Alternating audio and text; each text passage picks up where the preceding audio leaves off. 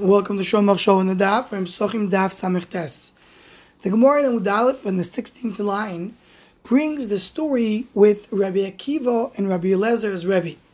The Rabbi Akiva had a claim, and Rabbi Elazar wanted to say that maybe Shechita will not be Doiche Shabbos. The Shechita of Pesach will not be Doiche Shabbos, based on Hazah.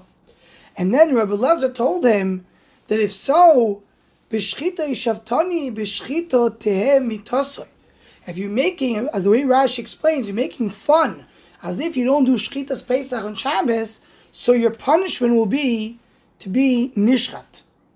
And this was a very strong Lashon of Reb Lazar, Reb Lazar Hagadol.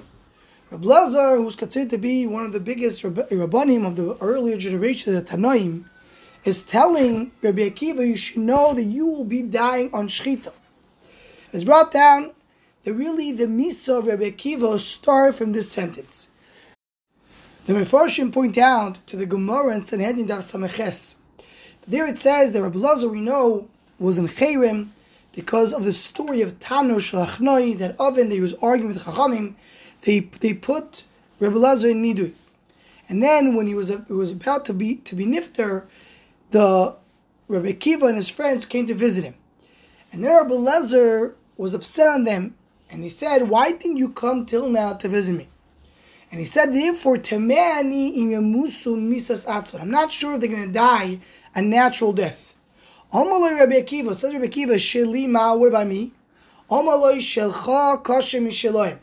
Your miso will be more difficult and more, and more severe than the, the, the miso of your friends.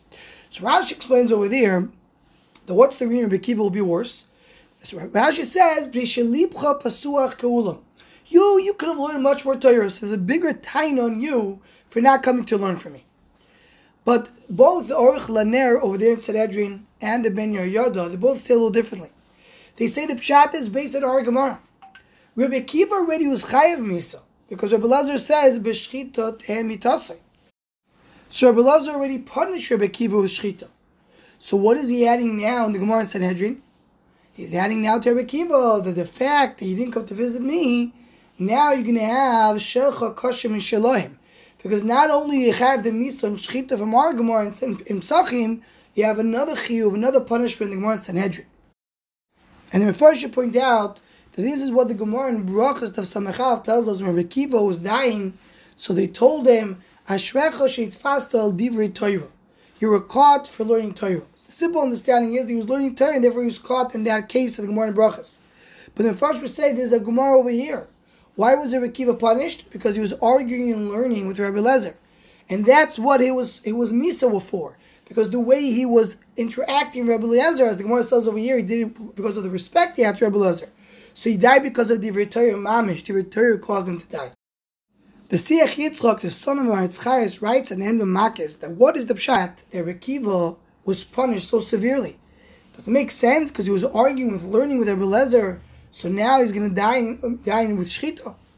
So he says, no, the pshat is the opposite. If you look back in that Gemara and Brachas of Samech Aleph, it says that Talmini Rekiva saw him saying Shema Yisrael when he was dying. So they told him, Ad Khan, you're saying Shema Yisrael? So answer Bekiva, he says, my whole life I was waiting for this opportunity to, to be Mikayim, to fulfill the mitzvah, Bechol Navshecho, Afilu Noitel Navshecho, that I'm able to sacrifice myself on Kiddush Hashem. Says Maharitz Chayes, he brings the Mishar of the Beis that says that the highest level of dying Kiddush Hashem is to die, die with sreifa, with burning. That's the highest level of, of dying Kiddush Hashem. So Abulazar tells Rabbi Kiva, you should know, because you did not treat me well with your Talmud Torah, your desire to die Kiddush Hashem will not be fulfilled fully. You will die Kiddush Hashem as you desire, but you won't be burning Kiddush Hashem you only will be shechter in Kiddush Hashem. Your misa Kiddush Hashem will be less. So Adibra Ablozer is not coming punishing Rabbi Akiva by causing him death, but by lowering the level of the death, that's the punishment he's giving Rabbi Akiva. That's the pshat according to Maharitz Chayes. And I saw a beautiful idea brought down the Sefer Givas Pinchas. And he says that the pshat in this shchito of Rabbi Lazar is like this. The Maharshon Brachas asks, how did Rabbi Kiva sacrifice himself for learning Torah?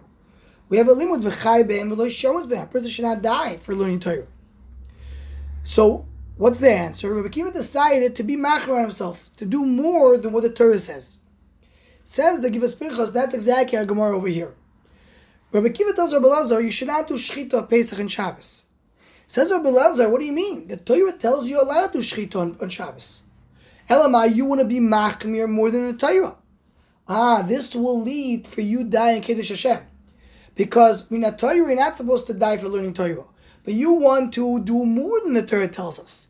You're willing to sacrifice yourself on Divrei Torah more than the Torah asks. As you're learning our Gemara, that a person should not do Shechita on Pesach, even though he's allowed to do it, you want to be Machmel Divrei Torah. That's the debate over here between Blazer and Rabbi Kiva. Anyone wants to join the Shomachshava email list or WhatsApp group, please email shomachshava at gmail.com.